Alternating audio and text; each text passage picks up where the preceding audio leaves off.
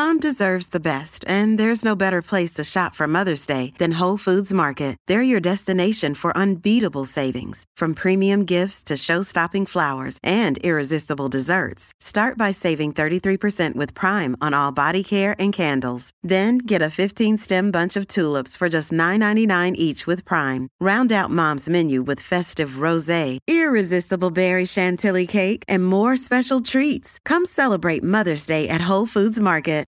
Let's kick off the conversation here this morning, though, with the issue of tipping, the topic of tipping.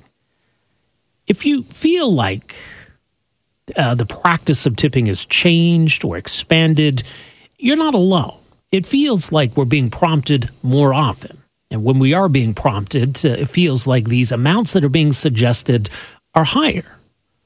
So, what's driving that? What's going on? How are people supposed to react? How should we navigate all of this? It's a really interesting uh, piece in the Globe and Mail this week, kind of exploring all of this. Uh, joining us to talk more about it is the author of that piece. Uh, Corey Mintz is a writer. He's also author of The Next Supper, The End of Restaurants as We Knew Them. Corey, great to have you with us here this morning. Welcome to the program. Good morning, Rob. Thanks for having me. I mean, can we say conclusively, objectively, that there is just more of an expectation these days that we tip and, and that the expectation of how much we tip is, is higher? Yeah, absolutely, Rob. It's called tip creep, and it's hard to quantify it, but objectively, absolutely. Not only are we seeing more places where we are expected to tip, we are seeing an increased percentage in how much to tip.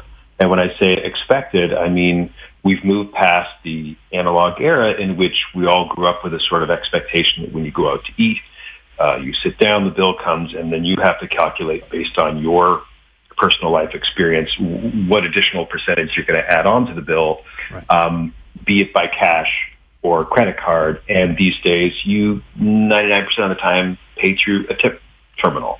And at the end, just before you pay, it gives you what's called a tip prompt, which is usually four options three different percentages and a no tip option. And we're seeing that, A, more and more different types of businesses. We're seeing it in, I think it's almost ubiquitous in bakeries and cafes. Depends on what kind of businesses you go to. I'm bald, so I don't know how, how far it's uh, made inroads to the barber shop. Um, but the actual percentages of that have also gone up from the sort of maybe 10 to 20% range to 10, depending on the type of business to I'm more commonly these days seeing 18 to 30 percent. Yeah. Well, that's interesting. I mean, all, all, these numbers are arbitrary to, to a large extent, but why? I mean, why do you think we're, we're seeing? Because you know, for the people who own the restaurant, for example, is it on them? Do they have a vested interest one way or the other? Do, do they want to encourage higher tipping percentages? I don't think it's so much uh, a question of want as much as need. Uh, mm. Tipping has always been a problem, one that really hasn't been dealt with either within the industry uh, internal as a matter of practice or culturally without in terms of how the general dining public understands how tipping works. But without addressing those issues, the restaurant industry has been really squeezed by the last two years, obviously by the um, the, the, the, extinction level event that was the COVID-19 pandemic and the closures that almost seemed um, genetically t- modified to target the hospitality and tourism industries. You know, they faced two years of openings and closings, having to let their staff go, hiring them back, all these challenges. And along the way, they faced a, a generation kind of defining for their industry uh, staff revolt in which about a third or a quarter of workers have just left the industry entirely. Um, which, which of course incurs um, more competition for a smaller pool of workers, which means raising wages, uh, and at the same time, unbelievable inflation. You know, all the inflation that we've seen the last year, reaching a height of seven point something. Once that sort of national inflation rate reached that stage, it was almost double that for food. So they've seen their food costs go really through the roof, and all those raising costs have meant, getting to my point here, having to raise menu prices, which is kind of the third rail in restaurants. Mm-hmm. there's always been this philosophy: if I raise my prices, my sandwich costs me a little more, costs my customers a little more.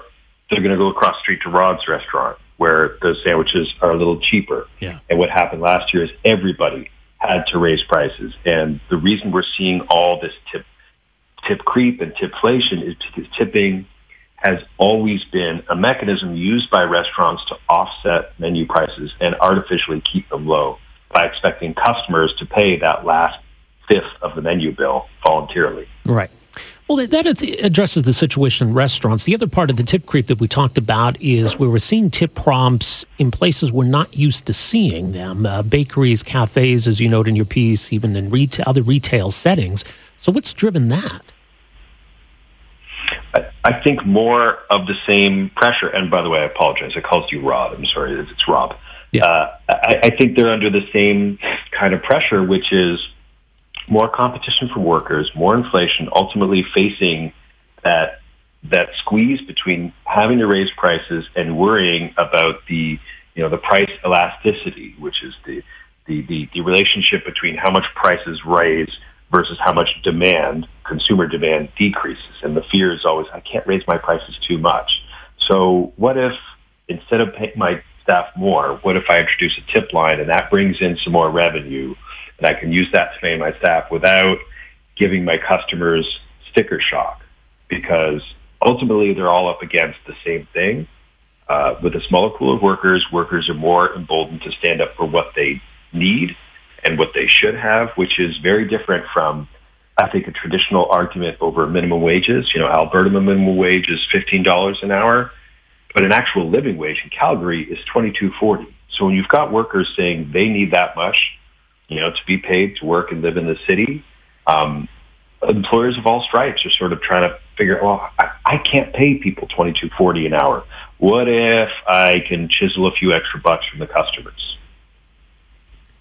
Well, where does that leave the consumers? Because I think people are, are sympathetic to, to the plight of workers. Uh, I think people are, are comfortable with the idea of tipping in, in restaurants. It's become you know just just second nature when it comes to the restaurant experience but at the same time you know we're all being you know nickel and dime too we're, we're all feeling financial pressure and so it's it's tough to navigate all of this mm-hmm. I, I think we all want you know when we're a regular someplace the we can always go somewhere regular uh, on a regular basis and have a bad meal sometime or a bad haircut whatever whatever the thing is we can go you know they had an off day but that's different than losing trust i think the trust it, that businesses have with their consistent client is really important. And this is the kind of thing that breaks them. I think customers want to just be honest about it and not be sort of um, hijacked at the payment terminal, this moment where there's people standing behind them and they suddenly have to make a decision really quick um, because most people don't know how tipping works and they shouldn't be expected to. Um, most economists don't know how, how, how tipping works. Uh, I, I think the customers are just understandably frustrated because the rules that they've been taught their whole life, oh, you tip 15% here, 20% there, whatever they are, have basically been thrown out the window in mm-hmm. place of businesses saying, you know, we all kind of have to be grown-ups and say, here's what it actually costs to produce our goods and services, and here's what we need to charge customers. It was interesting. You note in your piece that as you've done a lot of writing on this, there's been some academic sources, go-to sources that you've used. Uh, one of them was being interviewed recently and asked about all of this. He said, "quote I don't know how much you're supposed to tip, and I study this. So even people who study this for a living seem confused by how much things have changed." That's you know that's that's Michael Lynn, professor at Cornell, who's been studying tipping since the late '80s. And I remember when I spoke with him, I interviewed him for my book, and I asked him that for me, which was the big question, the difference between a $10 sandwich with a $2 20% tip is the same as a $12 sandwich with no tip. What is so confusing about just pricing things like that?